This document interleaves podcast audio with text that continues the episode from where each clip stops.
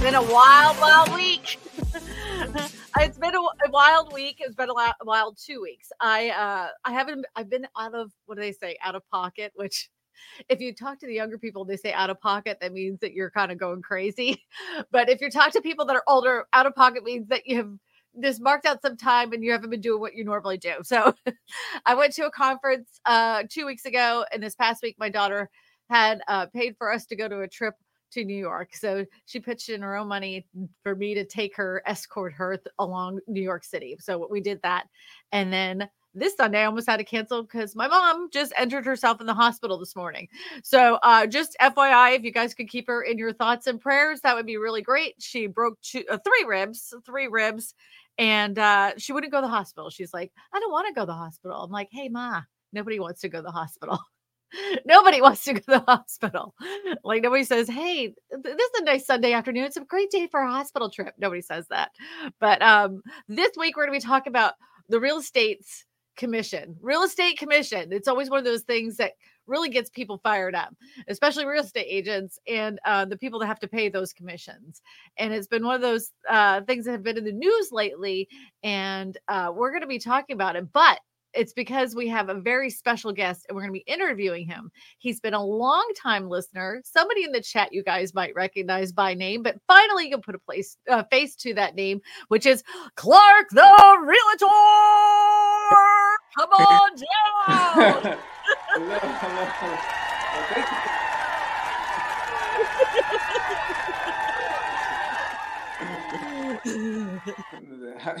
How's everything going? How you doing today?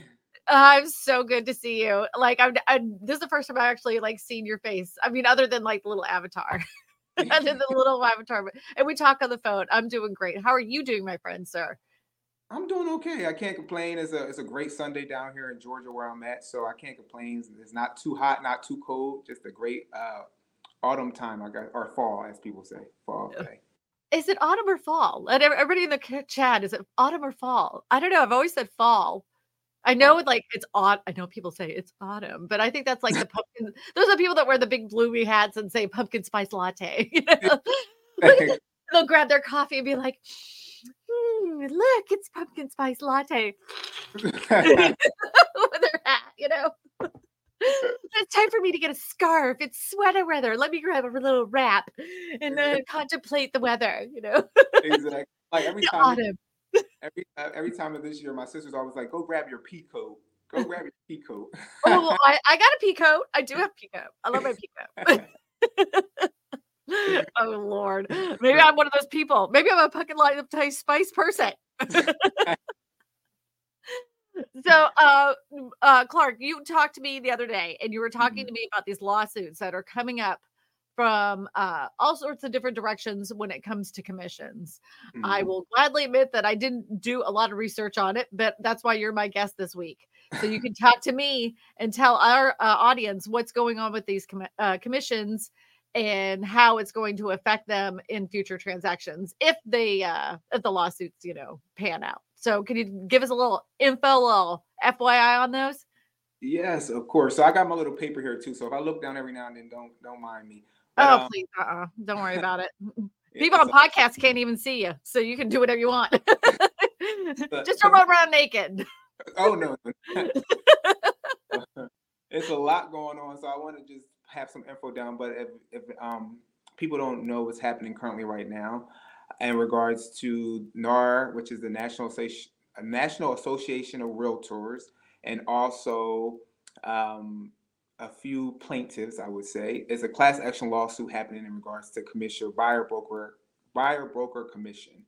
Um, so we have two lawsuits happening: the Sitzer and Burnett versus NAR, and then also the Moeller and Bur- uh, Moeller versus NAR.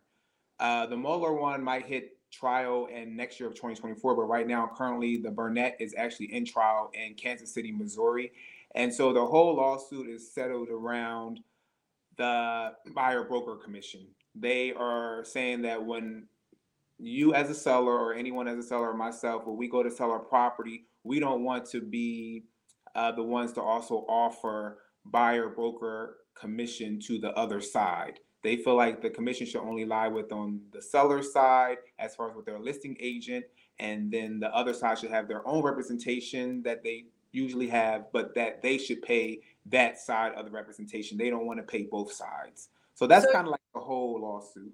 So yeah, so like what what it normally works out like this is like everybody says you want to buy a home, um, you don't have to worry about it. it won't cost you anything other than your uh, closing costs, but your closing costs don't pay the commission. So whenever mm-hmm. you sell a house, sell a house, uh, you'll see that it will say like you know five or six percent commission or whatever, and that that number is actually split in half. So mm-hmm. half goes to the buyer side and half goes to the seller, the selling agent, so the person that actually listed the house. And these lawsuits are saying that the seller shouldn't have to pay all the money. Um, it did, you know, years ago it used to be a buyer beware. You know that, right? It, mm, there was no no uh buyer uh there was no buyer side. it used to be like this. Um, and that the sellers didn't pay a commission to a buyer's agent. Um, well, I'll, I'll tell people too in regards to this. So it's kind of funny and with this lawsuit because one, when I read into the both of the documents, uh, it seemed like they were kind of happy with their transactions with their the realtors that they utilized.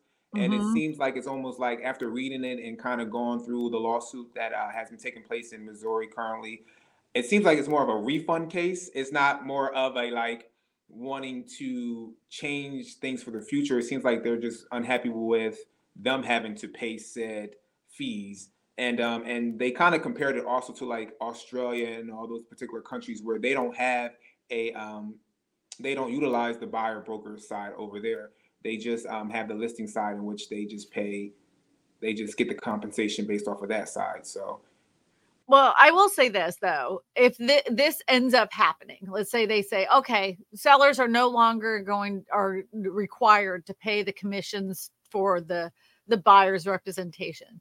I think it's going to really harm people that are like buying their very first home exactly. because like they can't afford on top of the down payment on top of the mortgage on top of the closing payments to pay another what you know ten thousand dollars or even more uh for commissions. Mm-hmm. you know are they going to be able to like how is this going to work? Will they be able to roll that into their mortgages? I mean how how will that work for them um in a way it already does you know because they're they're financing the house and that's already rolled in there. It's just going to be interesting to see how this happens and how it works out because i think the biggest detriment is to people that have never bought a house before and to people that have never like they just don't know what the experience is right? They don't know what mm-hmm. kind you don't know what you don't know. Exactly um, if it does come to fruition us as real estate agents that are in uh, on youtube and on Facebook and all these other places that put out information better start a huge series just to help these people out that are buying a house. Because what what happens? Exactly. you know like the the way you fill out a, a purchase agreement can really mess you up. Mm-hmm. so what do you do? Do you hire attorney? Like how is this going to work? I don't know. What do you exactly. what, what do you think?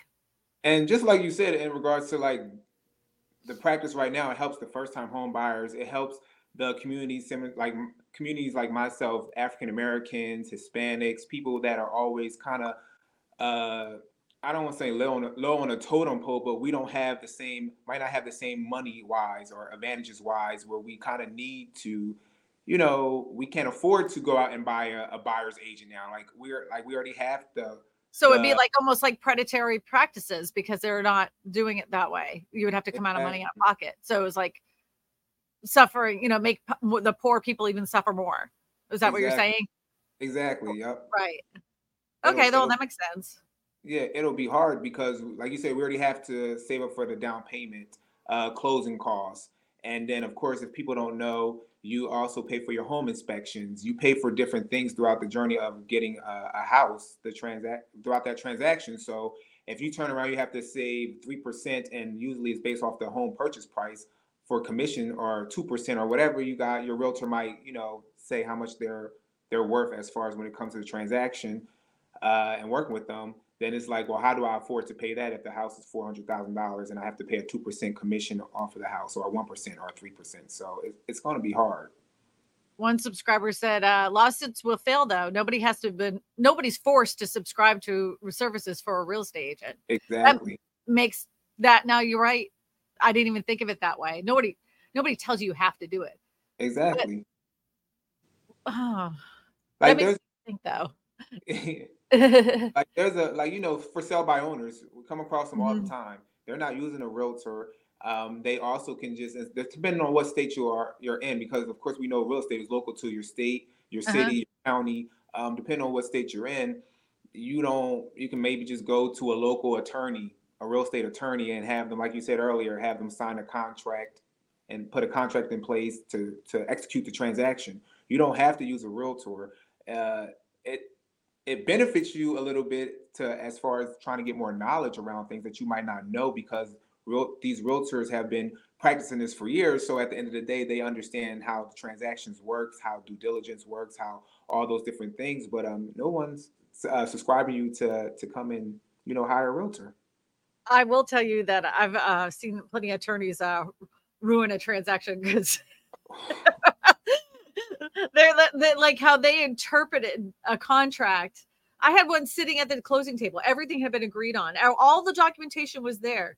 And the attorney is starting to read the contract and says, I don't like the wording of this. And he oh points at this thing and the the seller had the buyer had refused a property inspection and a wood detor- wood destroying insect addendum. They they they actually foregoed that. They didn't want that. And he said well i'm not letting this client close on this until that's done. Oh wow. Uh dude you can't that that wasn't up to you. We're at the closing table. We have to meet the terms you know? And he Mhm. would he wouldn't close it. He would not close it. And he's like, look, this is I'm his attorney for this transaction, and they're not we're not closing this until this is done. So there we're we're running around that day, you know, trying to Yeah. get a, a inspection report done and a termite. So the termite got done instantaneously, the wood Mhm. destroying insect, but the inspection was like we were literally closing that thing at 5:45 at night because of, of some Wow.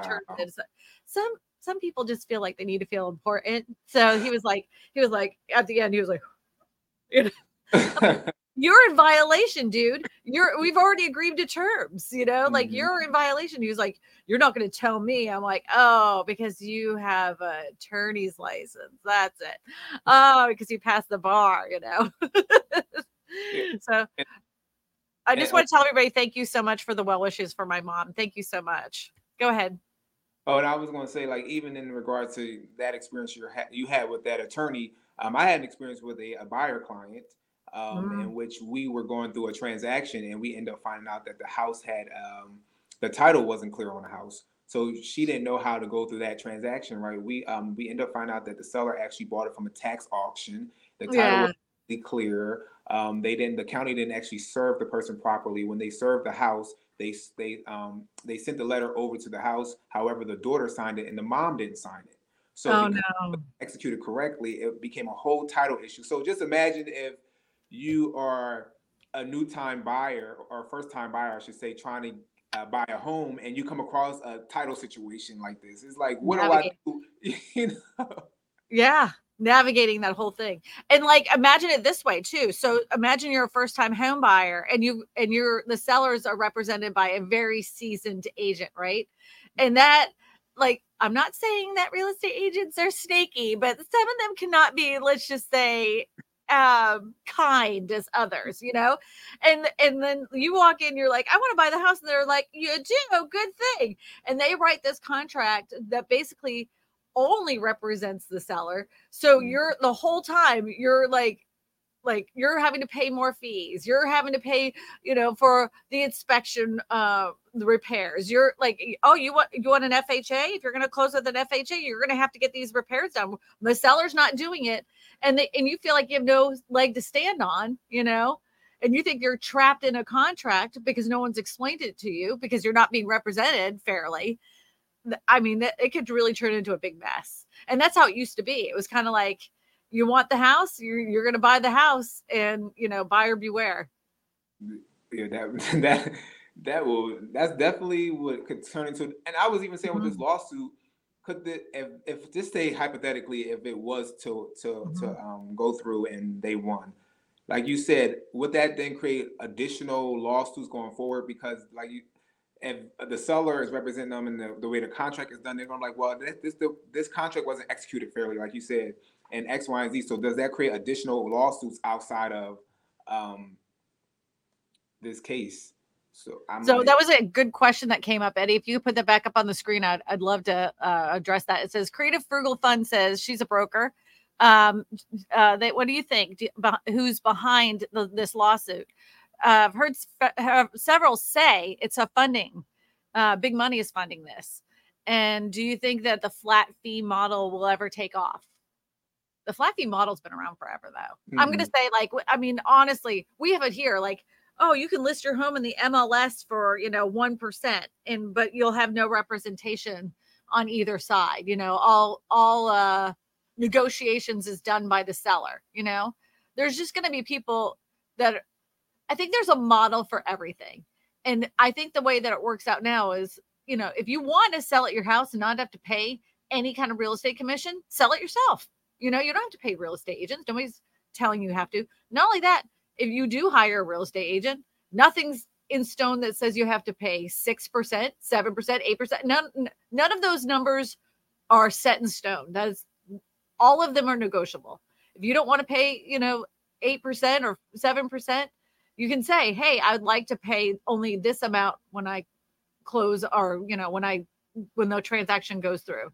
It's all negotiable. And the flat fee thing is negotiable as well. You know, you you don't no one's making you uh, pay. Exactly. You can put as low as in the MLS system. You can put as low as a dollar. Like you can put right. a percentage amount or a dollar amount. You can might. I, I, think now you can even put zero. I'm not sure. Uh, but I believe I was told you can even put zero now. So you don't have to. Um, yeah, you don't have to pay the other side. That's a conversation you have with your listing agent. you know, and I always tell people you got to understand contracts and you got to understand the whole thing behind real estate. So initially, when you go to sign a contract, you're not signing with the realtor, you're signing with the brokerage. Is you're you're agreeing to have your house sold through this brokerage, and this realtor is representing you. However, they are under a brokerage. So yeah, I, I, have said that before. You know, at the close, like people that don't understand the commissions, and they're like, "Oh, my real estate agent just made you know, twenty thousand dollars off of my sale," and I'm like, uh, well, no, hold on. Let me see something. Okay, that number is now split that in half. exactly. Ten thousand went to the the listing agent. Ten thousand went to the uh the buyer's agent, and then then off of that, you got to take the commission that went to the broker because that honestly, it's not made out to Clark the realtor. It's made out to the company you work for. I don't know who you work for. Who do you work for? EXP? Uh, Which one? Uh, I wish I'm not at EXP yet, but I work for a Better Home and Gardens Real Estate over here in the Metro Atlanta area. Right. So you look at the closing doc- documents. That's what it says. That's a brokerage name. It doesn't go to Clark the realtor yet. And then Clark gets his his commission, right? Now his now that that ten thousand dollars is now let's just say about seven thousand dollars. Now Clark has to pay his taxes. He has to pay for all the gas that he just put on his car to drive those people around. He has to pay for all of his advertising. He has to pay for his licensure. He has to pay for his MLS fees. So by the time everything's said and done, it's probably about two thousand five hundred dollars out of that ten thousand dollars. You know, it isn't it isn't as much as you think and we also pay for because uh, my my brokerage is a franchise brokerage, so I pay franchise fee franchise fees as well. So and then desk fees slimmer, and internet fees and right. Yeah, it gets slimmer. I always tell people the realtor is the last one to see the check. They don't mm-hmm. realize that after we leave the closing table with the check, they're like, oh, they're about to, like you said, they're about to go home and spend all this money. It's like, no, it gets. I take it with the state with the settlement statement, bring it to my brokerage. They then take the check and it gets whisked away into abyss, and I don't see it until it comes in the mail where everything is gone and reduced. yeah, exactly. Yeah, that's 100% true. Um, uh, somebody said, "Oh, they have a question for you, Clark." They said, uh, "How's your day going, Clark?" uh, uh, my day's going well, thank you, Kelly. Kelly had a good question. Anybody that has a question in the chat, if you want to talk about uh, real estate commissions or anything for that matter, just make sure you put in the chat. Just write the word question first so the moderator can put it up on the screen. So, oh, the Creative Frugal has uh, another question. It says, yes, flat fee around for a while, but traditional agents are charging more and have a lot uh, have not liked this. Do you think that flat fee may become more prevalent and accepted in the industry? What do you think? Um, I don't know. I because it's always been negotiable. I don't know if it would become prevalent. Um, and we already have, I guess you can call them brokerages that give that allow the one percent. Was it like Redfin? I think Redfin and all those type of things. So I don't. Uh-huh. Um, I don't know because we always had it. So I, I don't know if it would become what would be um what would be the driving force for that? Yeah. Right. Like yeah. what would make people go, you know what, forget it. I'm not doing this anymore. Exactly. I, I, don't know. I, I I'm interested to see if I don't think flat fee will be like a new the new norm. That's for sure. Um, I just I don't. But I think people that model works for a lot of people because just like when you buy a car, right? Everybody used to you used to have to go to the dealership and and negotiate a deal with somebody you know behind a desk and they walk back and forth with this piece of paper and they're like what do you think about this number? It was it was like it's such malarkey. Most a good portion of people don't like it. But to this day there's a good portion of people that still do you know? So there is some people that will go online say okay this is what i'm willing to pay for a car. Or you're going to sell it to me for that price? And then sure enough there's a car available and then they drop it off at your front door. But you mm-hmm. know like people of my dad's generation are like, oh no, I got to go to the dealership and negotiate with these people. You know, like I got to sit down and talk to them. You know, and I, and I don't want to go through that. I hate that. I hate it more than anything in the whole entire world. So I just think there's always the way that it's set up now, the way that the model of real estate commissions is set up now. There's something for everybody. There's some mm-hmm. way to pay commissions in any way and not pay commissions if you mm-hmm. want to. I'm I don't I'm hoping that this doesn't really get any footing. Um, there's a lot more footing too. I don't know if you've seen these other lawsuits that, or not lawsuits, just brokerages that are saying that they're gonna they're gonna step away from NAR, National Association yeah. Realtors. Yeah, I saw that. Um, and then our and then also in the lawsuit so far, uh, Remax and Anywhere they dropped out of it. They dropped out of the lawsuit because the lawsuit was against NAR, Keller Williams, Home Services of America, um, Remax Anywhere, and then the one with Mueller. I, they also have mm-hmm. Realogy in it.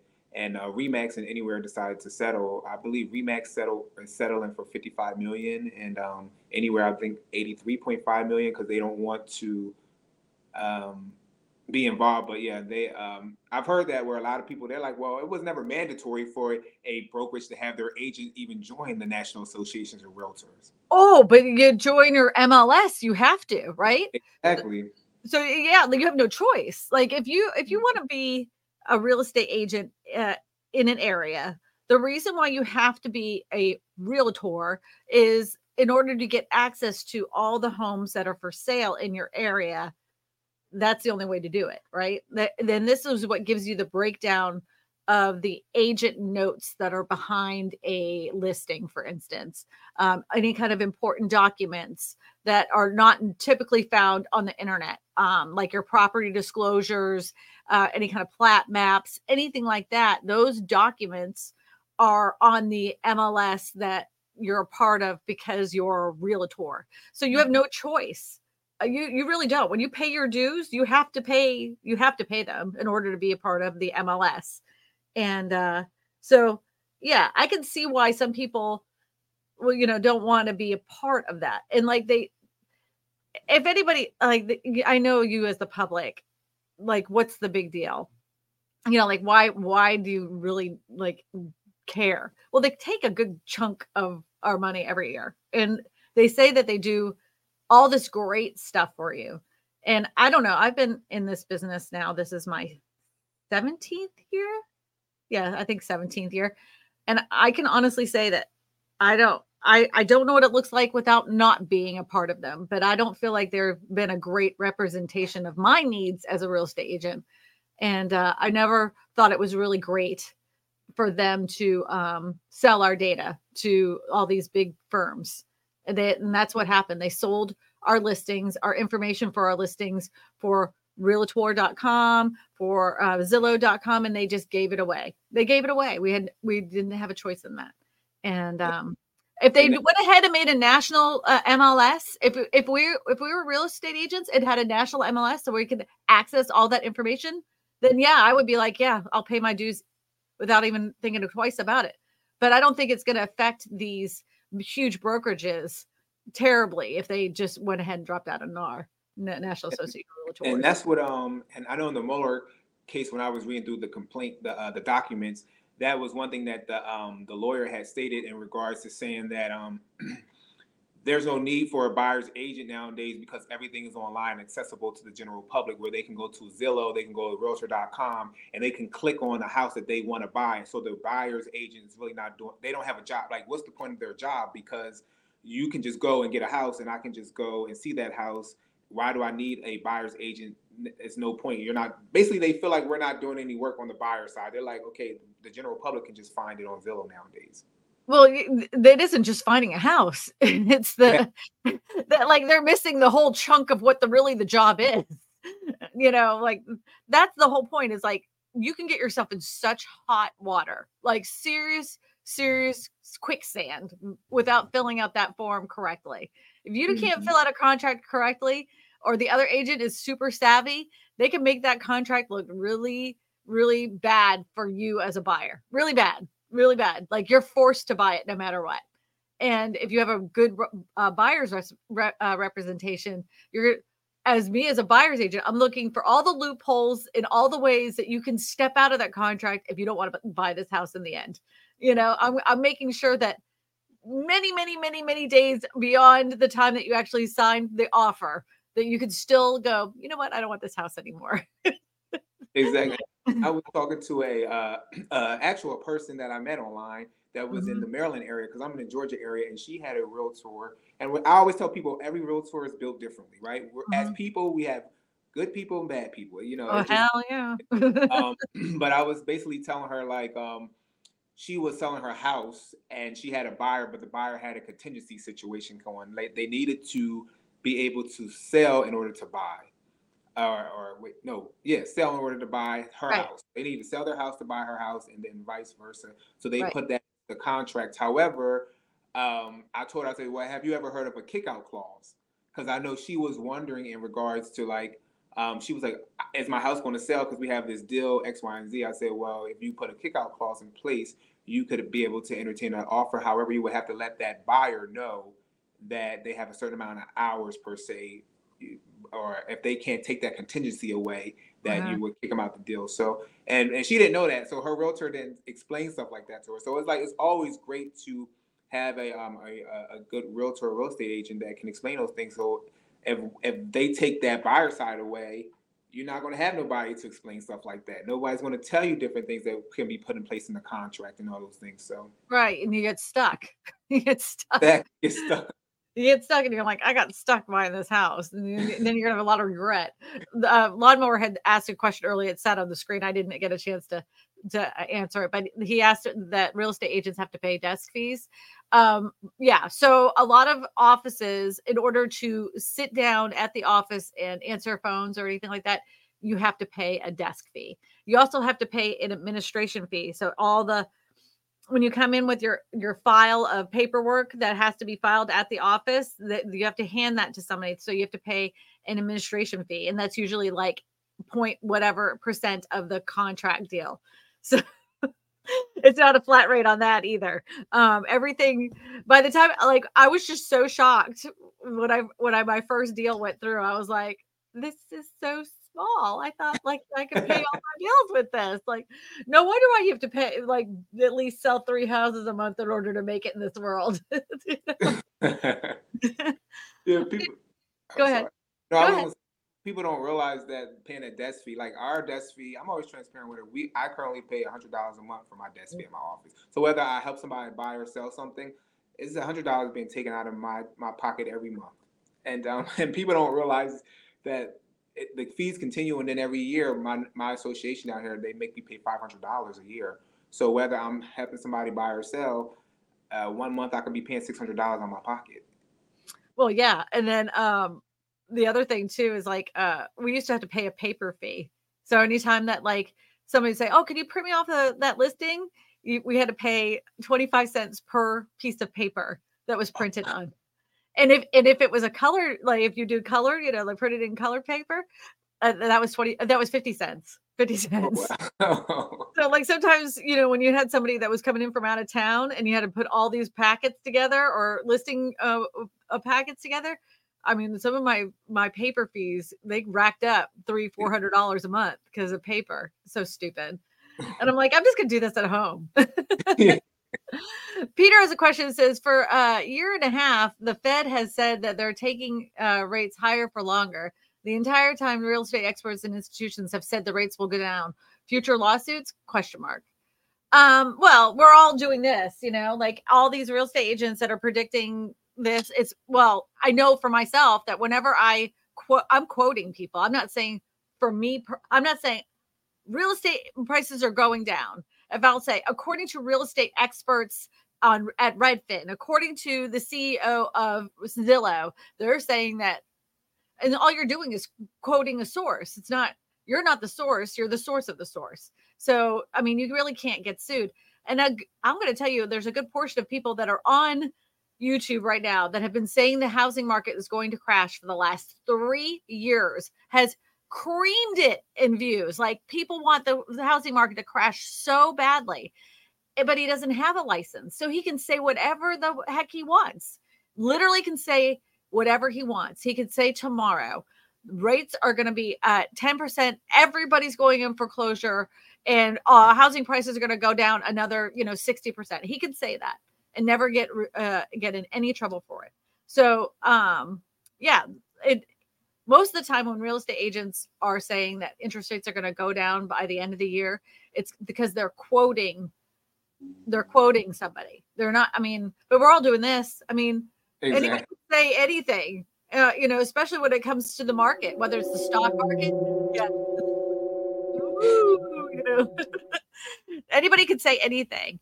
Um, and not only that, like I, I I love each and every one of you, but I would hope to the gods that you would not take everything I say as gospel, that you would take more than one person's mouth saying a bunch of words as the only thing that you listen to when it comes to the real estate market.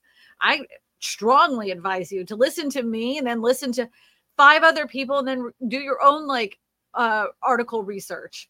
Um I like a lot of people didn't believe me that I'd said that home prices are going to remain flat for a year. And sure enough, they did, but they didn't want to believe me. They're like, They're, it's all going to crash. But just know this when it comes to housing markets, even when we had the worst housing market in history, it was all reflective of your specific area that you live in. Because even when home prices in some areas were dropping, you know, 10, 15, 20% in the last uh, housing market crash, sure enough, you know, in my the area that I live in right now, they never went down. It never went down. It remained flat for a couple of years, but we never saw a 20, 30, you know, percent drop. But if I if you went over to the Orlando market, some of those houses went down 30, almost 40% in some areas. So uh, just, you know, keep that in mind. National headlines are one thing, but you have to put it in perspective for your specific mm-hmm. area. Mm-hmm. That's We're not tangent. Sorry. that's but that's what I always tell people: do your own due diligence and talk to and always interview your uh, agent. Like every agent, you don't have to go with one agent because they say, "Hey, I'm a, I'm an agent that you a real estate agent that you need to go with." You interview your agents, interview your loan officers, interview everybody. You know. Have you heard about this? What's going on with your thoughts with C uh, with going on with Cesar Pina and DJ Envy, RaShaun oh, yeah. up in New Jersey? What's that about? Yeah, I heard about that. So that is um DJ Envy is a radio, radio host. Oh, I did see this. Go ahead. And he teamed up with um a guy named Cesar Pina in regards to quote unquote his Instagram handle was flipping NJ, I believe. And he yeah. was it was basically similar. It kind of rolled into a Ponzi scheme where he was taking people's monies and saying that he was investing in properties with their money and then right. and own some of the properties. So um yeah, so it, now it's going to it's taking um, rolling into a, a lawsuit and and now they're trying to basically, I guess, try to get the money back and put him back in jail. Right. So what they what he was like, they would say, "Oh, here's this house, and your two hundred fifty thousand dollars is going to be used to flip this house." They take that same exact house send it to another investor and say, we need $250,000 to flip this house. And they're like, okay, that's going to be the house that we sell. Then he'd go take that same house. It, like he did it to like five people and it was the same exact house and it still was never fixed up or flipped or anything. So, and he, said, uh, could give, and he said supposedly he can give them anybody a thirty percent return in their investment. Correct. So I tell people don't. We can. We don't know what we're going to get in return. You know, especially in the real estate field, it's similar to like the stock market per se. That's how I relate to it sometimes. Like you don't know what's going to happen. So to get promised that you're going to get a thirty percent return, um, that that would have been a red flag to me. I would be like, uh, I don't think so. yeah, no.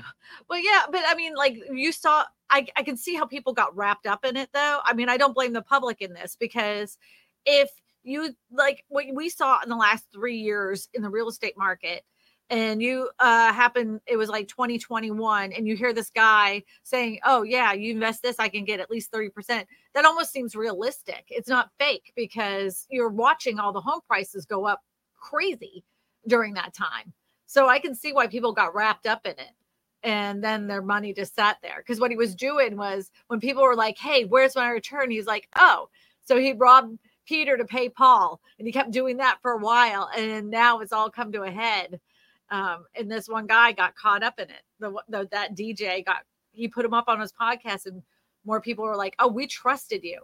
But if you don't, if y'all don't notice, I don't like I do not advertise brands. I'm going to start this year, but I I'm doing like serious full investigations. You're not going to I will never talk about the uh, imaginary coin or pictures, pictures, uh, digital pictures that you could invest in. That didn't even make sense to me. Those all those NFT boys that were like, oh yeah, and the NFTs, blah blah. I'm like, this doesn't make sense to me. Oh, you just you just don't understand. You're like, Ugh. you're you're not as smart as me because you don't understand. I'm like, okay, all of them are worth nothing. Nothing. Nothing. All of that was just hogwash. Hogwash. Uh, but I would uh, anything I'm going to ever ever advertise is either something I legitimately use or I've investigated thoroughly to know that they're a legitimate company that my that my audience could use their product and it's not hogwash because I I hate being bamboozled. That's why mm-hmm. I channel. I yeah. nothing makes me angrier than people getting snowballed by crappy practices. you know? No, I totally agree. Yeah. Rapid home, uh, rapid home. Oh my gosh, I cannot read. Two weeks off, I can't read anymore. Home Rapid Repair says if you if a listing shows zero percent for the buyer's agent, will it not get any many showings or attention from the local real estate agents? But even then, that it's still negotiable. So, like, if it still says buyer's agents will receive no commission, you could you could technically show the house and you could tell the buyers like look they're not willing to pay me a commission. Are you willing to at least pay x amount of dollars for us to buy this house and get it closed? That's one way as a real estate agent you could do it. That or you could go in and say to the listing agent hey is it possible? I know it says 0% but these people can't really afford to pay on commissions on top of the sales price. Can we roll that in to the uh, cost of the house. So instead of it being, uh, you know, you know, uh, 250,000, can we roll that into 252,500? So that way it will cover the costs of my commissions, you know, and then they'll break it down in the closing uh, documents. There's a thousand ways you could do it where people could still get paid, you know? and I'm like, technically, um, people already do it with, for sell by owners. Like when right. you, if you if you're giving them a call, they'll tell you, I'm not giving commission. so, so. Eddie says I need to take my glasses off when I talk. Apparently, it's the the flash is too much. Maybe I should just close out this window. Uh, oh, that might look like I'm in the dark. Is that better, Eddie? No, it's terrible. That's even worse. I can't see. My whole thing is that this year I just heard uh, like I'm I have over 50 eyes.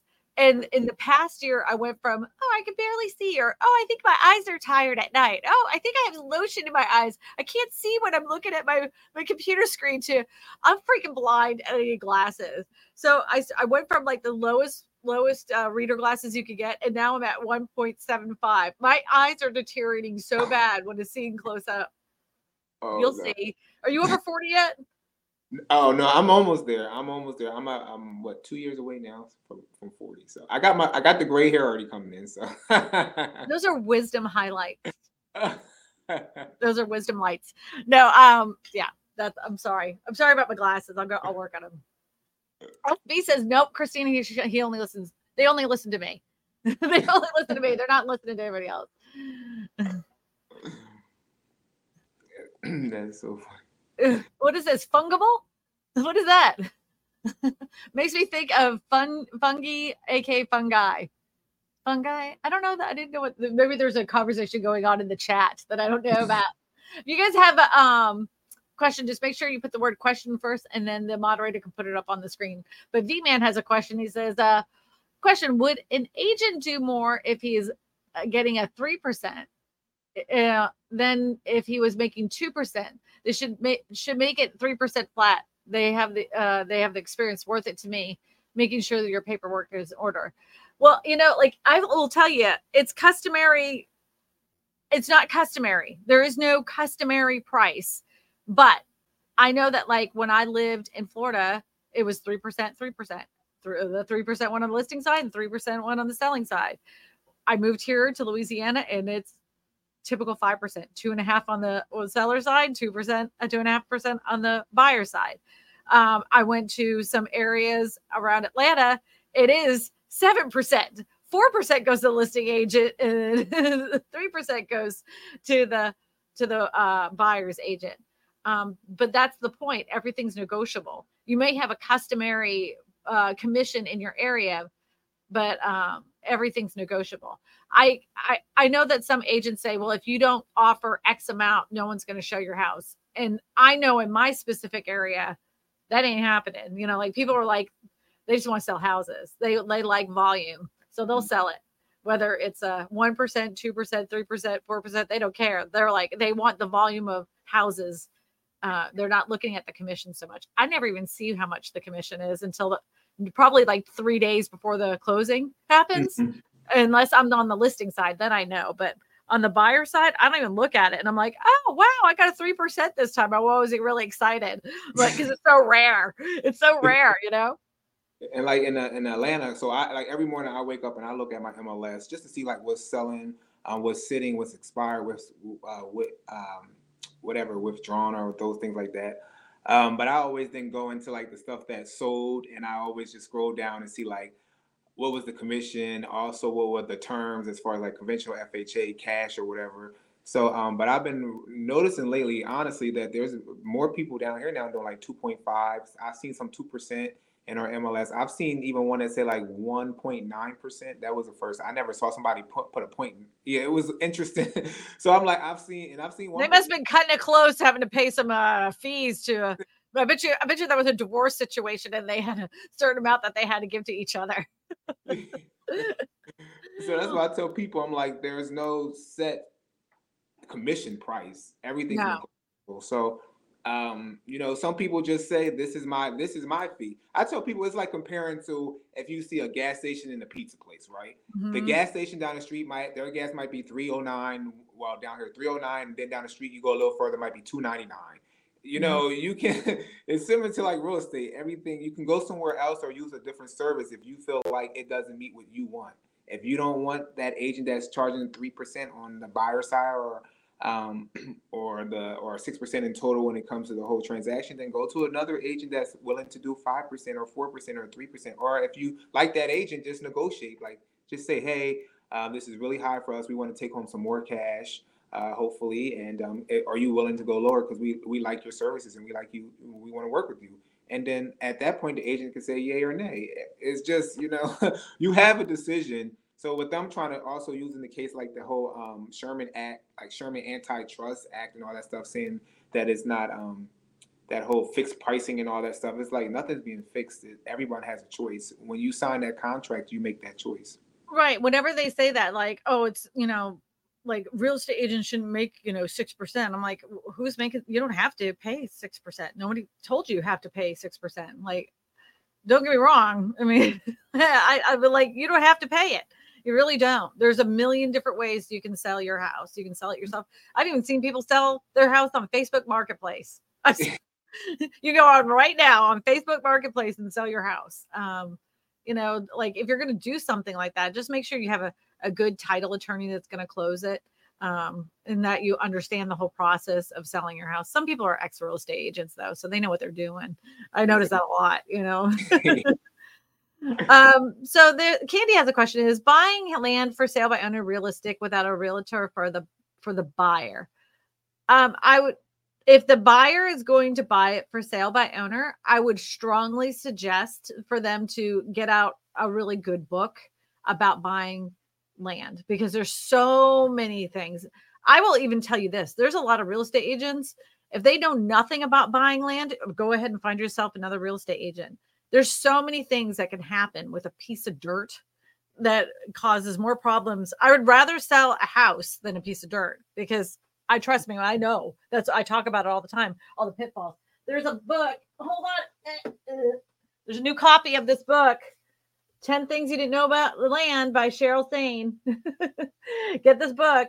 And uh, before you ever uh, sign on a contract, if you're going to do it uh, yourself, um, you, this is the craziest thing is that she wrote this book for real estate agents, hmm, people gotta... that are supposed to know how to sell and buy land. She wrote this for them. And then it ended up being for, you know, a lot of people that were, but like, like do, does it have sewage? I, I have a million videos honestly go ahead and take my playlist on buying land and i the the one of the top two are the best videos i have on it because it pretty much breaks down everything you need to know about buying land very simply so watch those videos. You're in um, in better shape if you're going to do it for sale by owner. Make sure you have a good title attorney too and look up the title of those. Um, and the last thing i tell you is if somebody says to you don't buy title insurance is a scam. Don't listen to them and get rid of your friend title insurance is probably one of the it's one of the cheapest things you could do in your real estate transaction and it really save your rear end mm-hmm. especially with land want to add anything to that clark no it's true I, I tell people um because like i said every state is different in the real estate transactions like in the state of georgia we close with closing attorneys so like you said just know um, if you're going to do it yourself, just be very privy to understanding how the real estate works in your state. Um, of course, your your city and your county. So like down here in our county, like we're split into different counties, which most states all have their different counties. But it's always something different in regards to everything. Um, I know recently down here when I was working with a, a buyer, we went to a place and they said that they were on a, a search, a public search, and after we had a um, home inspector come out, they found out that it was on a septic. So oh, yeah, because the the um the piping wasn't going towards the street; it was going towards the backyard. So they're like, "Oh, there's a leak is not on this."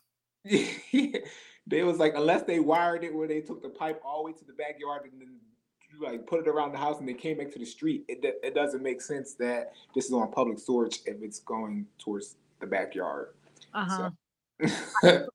my husband and I bought a property and it was uh it was like a it was they were supposed to be getting public water and public uh, sewage and then i had an old septic tank that was there and so like the, they were like well you can't close on this unless you get a new uh a no whole new system and i'm like in less than three months i'm gonna have to be part of the the whole thing uh, from the state. I have to be public water public sewer.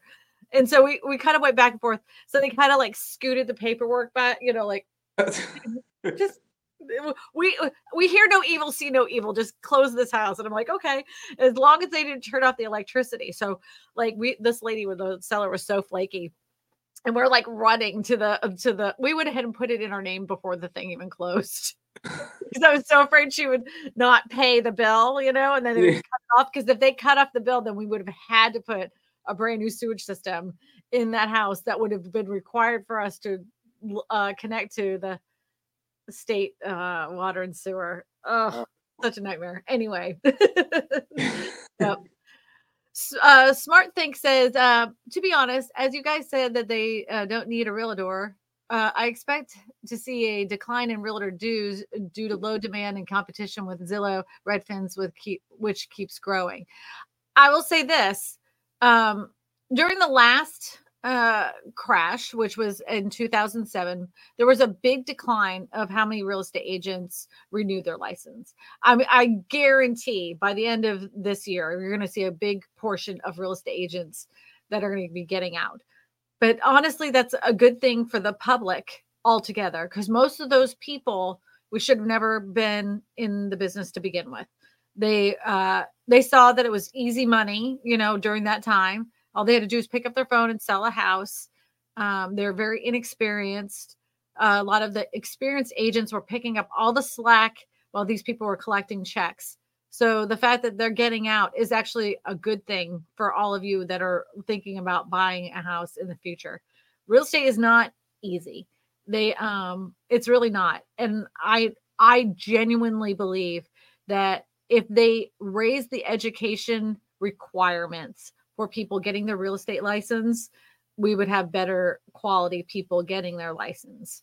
Um, there's just it's just too easy. It's actually easier to get your real estate license than it is to cut hair. it, I'm not joking. I, I used to I used to cut hair, and I'm like, oh, all I have to do is this course for six weeks at night, you know. But when I get my to get a hair license, it took me over a year, you know. Wow. You know, it's it's so simple, and yeah. um, I think they should. I think they should require like a, a maybe like a two year degree, maybe even. Mm-hmm. You know, I'm saying something. Yeah.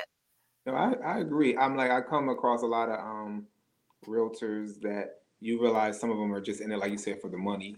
Mm-hmm. Um, and then also doing transactions. I don't think people realize sometimes because I always get people that come like every time I call a realtor, they don't pick up the phone. And I'm like, I always tell people like I'll pick the phone up if you call me, you know. And I'm always giving, I'm always helpful if, you, if anybody has any questions. If I know it, I'll I'll let you know. If not, I'll tell them. I'll tell you. Like I don't know, but I'll get somebody that does know it because I don't know everything, you know. Um, but as I experience different things, I learn different things as well. But um, there are I have like my um one of my stepdads. He's been a mortgage lender for over forty some plus years, so I might ask some questions and different things. So, but uh, real estate is definitely not as easy as they make it seem on like selling sunset and on Instagram, where they take you know the pictures and they tell you this they sold these million dollar houses.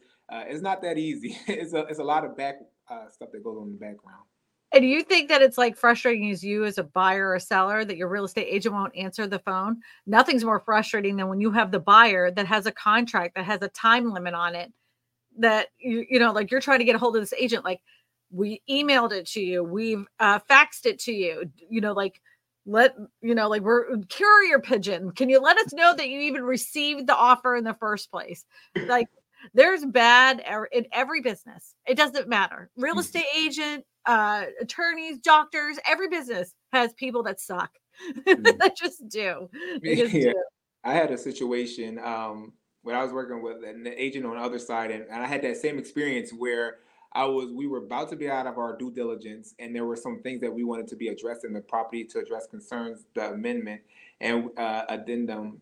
Uh, no amendment, sorry. And then we were, um, I was trying to get a hold of the agent, and was, and so I had to let my buyer know. I was like, are you how do you want to proceed with this? Do you want to terminate before due diligence? Because once we got our due diligence, um, this is a way in which you might not be able to get your earnest money back. We know that if you go further down the line with like the financing and all that stuff, you can possibly get it back. But like in the sense of everything, are you okay? You know, and they were like, yeah, we're okay. And but the agent just never got back to me in regards to the the concerns that we had. So you get some agents that will literally, and I don't know, I don't know if that's a strategy too, because you know it might be a strategy, but I well, they try to wait wait you out. They're really like, yeah. oh, I'll talk to my seller because you have like a 10 day inspection period. You know, like let's just say you have a 10 day inspection period, and so you ask them a list of questions in an email, right? And they'll, they're like, oh, uh, they'll email you back. Oh, let me talk to the seller and let me know, and I'll let you know.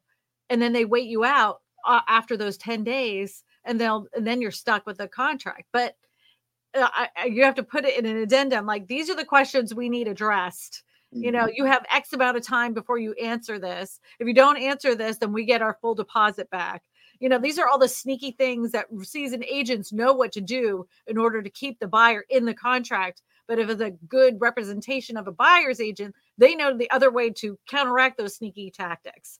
Mm-hmm. So that's why it's so important. Making full circle with our conversation there. Uh, Creative Fugal says, um, I heard a scenario. NAR, the NAR suit similar to hiring a landscaper to do the work.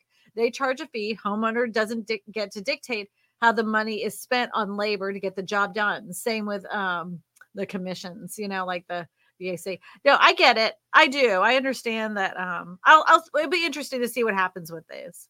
I don't understand why they would do this kind of thing. Um, as far as the the lawsuit is concerned, I agree with that one commenter that said I don't think it's going to go anywhere because people have a choice. It's not like you're forced to to do it. All right, Pooh. this is an interesting screen name. Pooh's blustery day. I'm assuming that's the dog because that's the screen. Do you see the screen? Uh, the dog. I love little Mickey Mouse ears. I love a dog. So the a question: What would happen if you created a competitor to the MLS? Do you know what the competitor of the MLS is? Zillow. I was Zillow. Zillow. Zillow is a competitor of the MLS. I think that if NAR created a national MLS for real estate agents, it'd feel worth it because what they, what they are doing is like this this is gonna i want to i want you as a public to hear this and feel like if you were a real estate agent if you feel like your fees were being used in, with good money they bought a bus right they bought a bus to travel across the united states to uh advertise and let the public know for educational purposes what the meaning of the word realtor was. They did a bus tour, wrapped up, wrapped a completely wrapped bus to educate the public on the meaning of the word realtor because the because there's a difference between a realtor and a real estate agent. I know as a public it's super important to you, right? I mean, doesn't that seem like so much? I nearly dropped my jaw when, like, another thing they spent really good money on and it caused a huge uproar is they redesigned the realtor logo. The logo itself was redesigned. They spent millions of dollars on this redesign. And it was like, what? That's what our dues are paying for? This redesign? our dues are being paid for a party bus to go across the United States to teach people about the word realtor. Like that to me is so infuriating when there's so many other things that we need as real estate agents to help the public. Uh, we need help with uh, helping people buy their first home and understanding that process. We need help with um, all sorts of educational tools for the public. But you want to spend millions of dollars on a logo and a party bus so annoying so annoying it's just very frustrating and then some of the the like they're like we're lobbying for this to make sure this doesn't happen i'm like i don't believe you i don't i don't believe you yeah you're lobbying that that isn't in the public's best interest you know it might be the best interest for the the real estate agents but is it really the best interest for the public and aren't we here for the public exactly I don't know, but we have a choice. You have yeah. you have to pay the dues. We exactly. have it's like you, you have to be a part of the club that you don't want to be a part of, but you mm-hmm. have to be a part of that club in order to be able to sell houses. Exactly. We're forced to be a part of it. It's ridiculous. Anyway, V Man says, uh, would a agent do more if he gets a three percent? Uh, we already did that question, Eddie. Eddie, where are you? Eddie's a Eddie must be answering some text messages. There might be some messages that came through. Um, um, again, broker here now offering uh, TC services outside of Utah. Quickly learning how to different contracts are. Steep learning curve. Afraid of those uh, going alone with no experience. So yeah, this is true. So even in my own state, they change the purchase agreement p- contract all the time. Every year they add or take away some verbiage. It used to be when I first started with uh, in real estate, it was front and back. The, the it was a, literally a front and back piece of paper. Oh. And every county, every county in the state, which is also a parish, I know it's a parish, but for everybody else that doesn't know that, it's a county, right? Everybody had their own contract, which was crazy. So then they came up with a state contract. It was only a front and back piece of paper. They changed it. Then it was then it was two pages. Then it was four pages. Now it's like nine pages. Nine pages. And it's all a bunch of legal mumbo jumbo stuff. A lot of it about electronic signatures. Uh, you know, all the the way that things change now. But um it'll be interesting to see though if uh, AI right? So if AI mm-hmm. so I'm oh, this would be a really interesting thing to do, as the public should do, maybe, is copy and paste that purchase agreement contract into something like Chat GPT and then say, fill out this form for the best representation on the buyer side for this purchase offer and see what the AI comes up with. Because it, it can read all the legalese, what yeah. those words mean. Like we have to go to a class and say, because it says nor instead of or, or. that means, yeah. So they'll they'll tell us that. So you're like, oh, thank God I knew that. But if you put it in AI, AI would be able to interpret that really like this. Hmm. That would be that would be interesting. Hmm. ChatGPT there. I love I love ChatGPT. Uh, Hotel California says, uh, Kristina, can you talk about the future of manufactured homes as rental investments in 2023 and beyond? So um, it will depend on your area when it comes to manufactured homes. I always believe that investing in manufactured homes that are attached to land is always a good idea because, first of all, they're very inexpensive to repair. Do you have any of these in your area, Clark? Manufactured homes, mobile homes? Uh, we do, but not in like the Metro Atlanta area. Not really. oh no, I know. But outside yeah. there, right? Yeah, yeah, outside. yeah, yeah, I know. Not not in the city are they going to have a manufactured home. I think they're great. Um, and and I also think that if you are a big enough investor, small investor, that you're willing to take on a big manufactured home park, that could be a really good business for you as a person. Um, not only that, you're going to take it away from the corporate investors that jack up the rents extremely high because you have a spread that you want to make, but they are trying to squeeze every penny that they can out of somebody that's living in those parks. So you could really kind of help a group of people that can, you know, couldn't buy the park on their own. Um, I still think that they're a great investment. We we rent them out all the time. I actually just told somebody, I'm like, oh, you you could get twelve hundred dollars rent on a manufactured home here. She said, oh no, you can't. I said, yes, you can speaking of Facebook Marketplace, I screenshot it to her and said, Look, this one is for rent for $1,200 a month. She was like, No way. I'm like, I'm telling you. It's like, that's what rent is. But, you know, the purchase price of that manufactured home, uh, I looked it up, the original purchase price on a piece of land. Now, this was, I mean, they bought it back in 2017, it was $68,000. $68,000. Wow. Now, that piece of property, of course, doesn't it's a lot more than that now, mm-hmm. but they're still getting twelve hundred dollars on that manufactured home. That's that's good. That's yeah, good. That's good. Yeah. Because I'm pretty sure they that manufactured home is paid off already. So oh um, yeah, and then that yeah, then then that's mailbox money. You know, that's your retirement fund right there. You know, uh, V Man has a question. As agents, uh, the homes that you're selling, is there a primary home or is there an extra home they had as a rental. So they're cashing out while the market is great to sell and maybe reinvest later. As agents, the homes you are selling, it's agents, the homes you're selling. Is there a primary home and are there an extra home there? Most people that are really like most people that are investors, they have their primary house and then they have their investment properties. One guy I I would was an investor with never owned any of his houses. All of them were in his company's name. Mm. All of mm. them. He would live in each one of them for like three months. I heard somebody. I heard somebody do that before, where they they mm-hmm. just, just jump from house to house to house, and they were just living, and and or they would sell for, uh, in a certain amount of years to go to another uh, another property. So yep. Yeah. So I think it just depends on the investor. Some of them, mm-hmm. some of them are. You don't want to hold on to that money too much because then you have to capital gains and all that other stuff. Yeah. So you you want you don't want to hold on to that money for t- too too long. I've been seeing more people. Um, I've had a lady that came to me recently. She has her her actual property, her home occupied property, but also she is has an investment property, and she actually came to me in regards of the taxes. She's like, I want to sell both of them to put into a to buy a new house, but how do I avoid the, ta- the taxes? You know.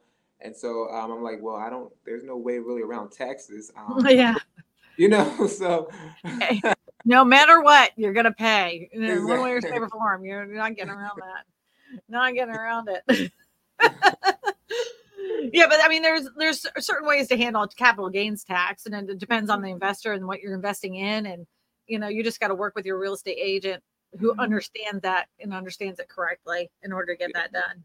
But yeah, we were yeah, talking about like um 1031 exchange, but it has to be a similar type of um you know property exchange. But and then I also just connected her to uh, a tax CPA. You know, I was like, I'm out. My jurisdiction is not taxes and all that stuff. I can give you an overview of what I know, but I can connect you to someone who does.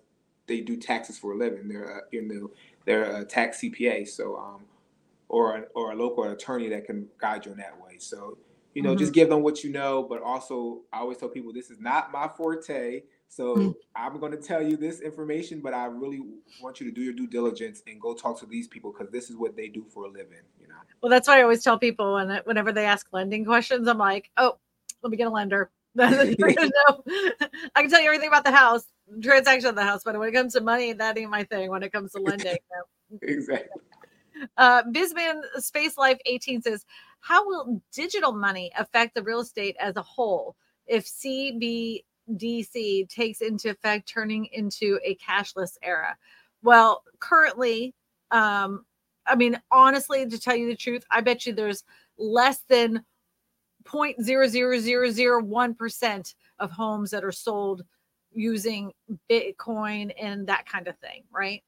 Uh, but if you really think about it, all transactions when it comes to real estate have always been some kind of cashless deal. Nobody walks in with a suitcase of cash. You know, it goes from one piece of paper to another piece of paper, or it goes from one wiring service to another wiring service. It's been like that uh, since I've been in real estate. You know, we've always wired money for the closing. You know, nobody touches a, a dollar. You don't walk into a closing with a suitcase of money. You can't do that. Exactly. So um it'd be interesting. I don't know. I I I, I don't know. I, I can't answer that question. I don't Yeah, know. that, that'll be interesting because I don't know that many deals. I haven't I haven't come across a deal yet where someone came to me with cryptocurrency. So I don't I don't know how many people are buying with that, but um, I know that we did have a a young man up here. I think he ended up getting um, taken by the the feds. I, I believe in Athens, Georgia. I know this is like, but I, I was just related. to- Shocking. exactly. I'm related to the cryptocurrency. He actually was. Um, he reached out to them because someone stole some some Bitcoin or something from his house. It was in Athens, Georgia. They stole Bitcoin from his house, and he reached out to them. Um, he They was stole like, his wallet then. They stole his Bitcoin they- yeah, his wallet, exactly. And they um he was like it was like four hundred thousand dollars in the wallet, and so when they started doing investigation, they were like, well, how does this man have so much money? X, Y, and Z. So it kind of it, it ended He up told himself. yeah yeah yeah. He told him himself he got arrested. Criminals are something else, man. They're like, we stole all this fake money, but I want my wallet of my fake money that was stolen from me. But then he tells on himself. Ah, I love a smart criminal.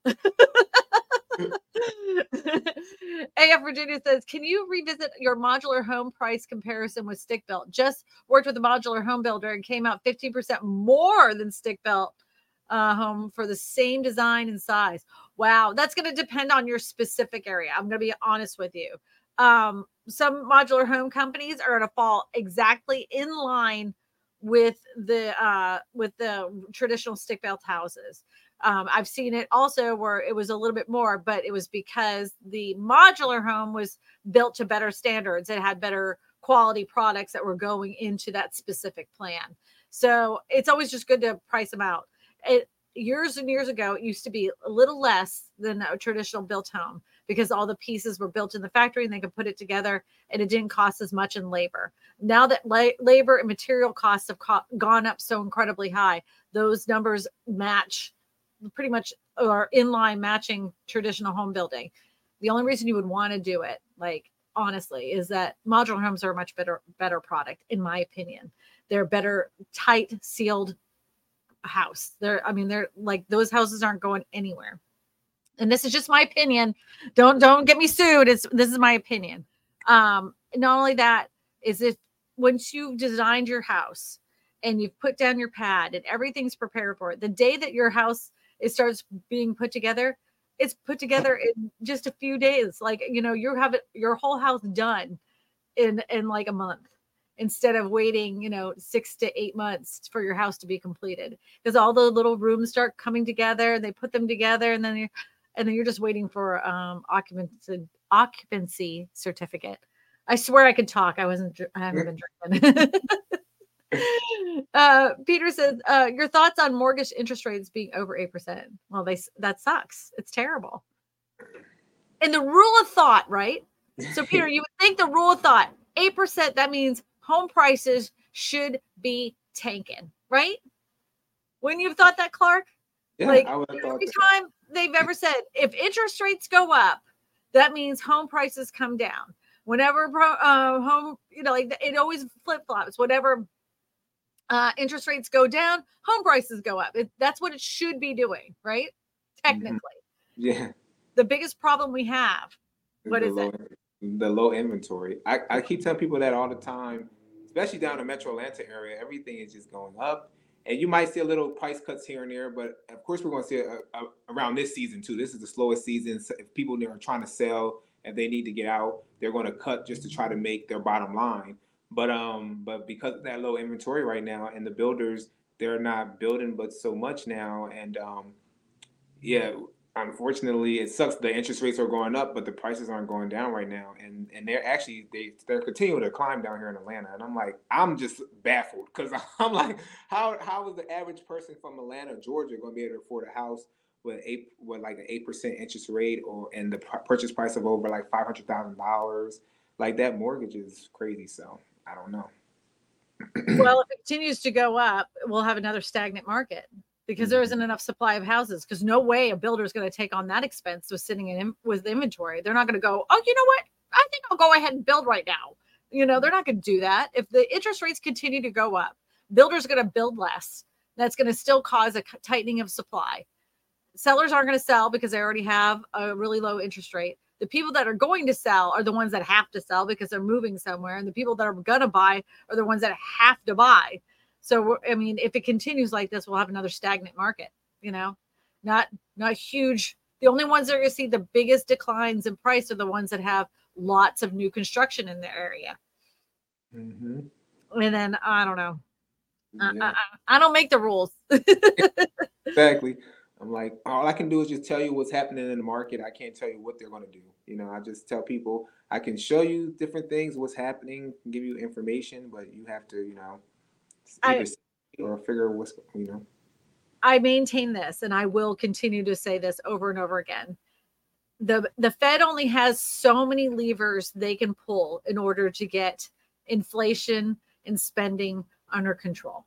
Bank of America came out with uh, a statement saying that 43% of people can't even pay their bills. 43% of people have maxed out and now they're living on total credit and it's freaking them out. They're not really happy about this whole thing if the job market is true and doing what it's supposed to be doing, then the problem lies in a lot of these companies are not paying people enough to stay with the cost of living. There's people that are already working two, three jobs just to make ends meet. So the only lever that the Fed has left is trying to destroy the housing market. I mean, uh, destroy the the jobs market. If if jobs start tanking, if jobs start disappearing overnight, people start getting laid off, then we'll have more people that can't pay their mortgage. More people that can't pay their mortgage, they end up on online. You know, they'll end up selling. So that would be the th- time that you would see home prices start to sink because th- there isn't going to be a supply of houses if interest rates continue to go up. Builders aren't going to build. Their confidence level is going to be again. They whenever their confidence feels icky, they're not building. You know. Yeah. And so the only the only lever we have left to relieve housing prices is people to lose their jobs, which nobody really wants to happen in order for it to Mhm. get more affordable homes. There, I mean, I have tons of suggestions. Just watch a, a million of my videos, but nobody listens to me. So and just like they're doing like coming to, particularly like Georgia right now is like a hub. I think we were named like number one, I think, um, as far as where people are coming to right now, whether because Florida has insurance prices and all that stuff, Mhm. and California and New York and all those places, the northern places are, are high. So they're all flocking to Georgia and we have and we're having uh, we have like Google here, Amazon here. We getting like this is becoming, I guess, the quote unquote Hollywood of the South. So we're getting studios here. So what it's doing though is it's pushing up the home prices because it's so much migration coming to Georgia that is literally pushing everything up. I, I even tell some of my the people up north they'll come down here they're like I'm to buy a house and they're and then they're surprised at like the cost and I'm like, well, the only difference right now is just the square footage. I'm like, you're literally just paying for the square footage right now because the cost is just getting crazy. Yeah. Well, our, my, the house my parents bought in the late 80s in Atlanta is now worth uh, $857,000. My dad's like, that was not worth $857,000. it's so crazy. Yeah.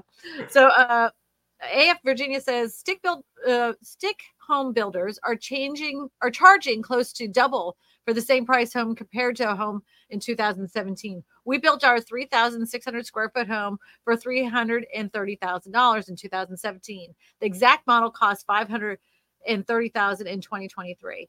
Well, yeah. Well, like that's happened here too. So the market dictates how much something increases. And we've had explosive growth growth in home prices over the last 2 years.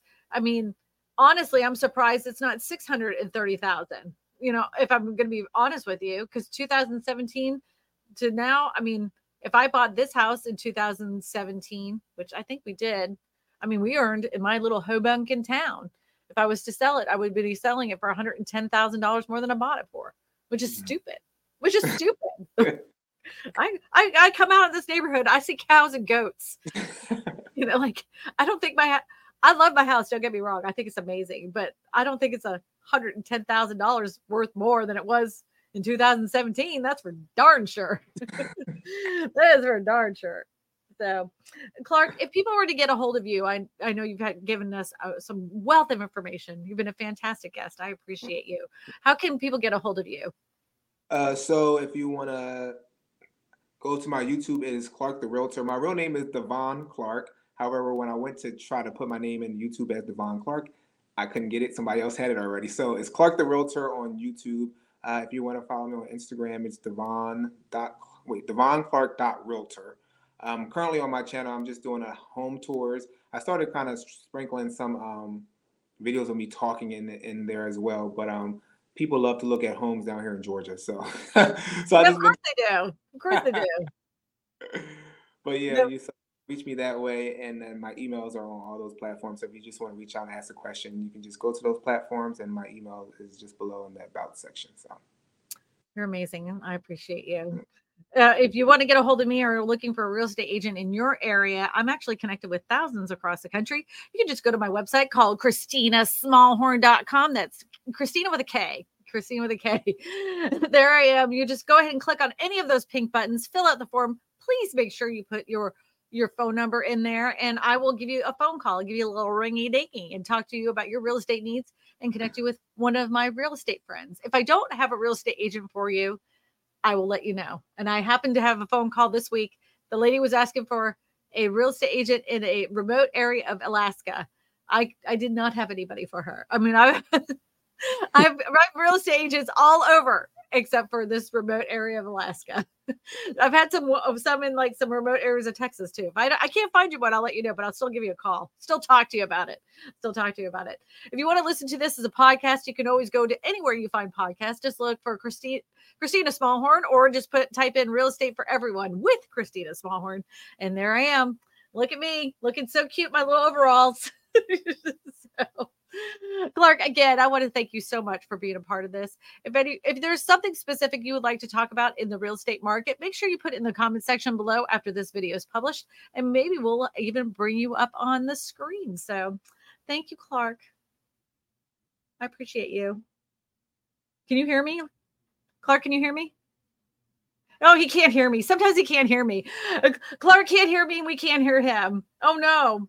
Your your audio went out uh, let, let, I'm sure Clark wants to let everybody know that he had a really good time today, and I'm sure Clark is really excited that he was a part of this, even though for some reason he can't hear us, or he can't he can't he can't hear us. But we love you, everybody. Thank you, Clark. Ah!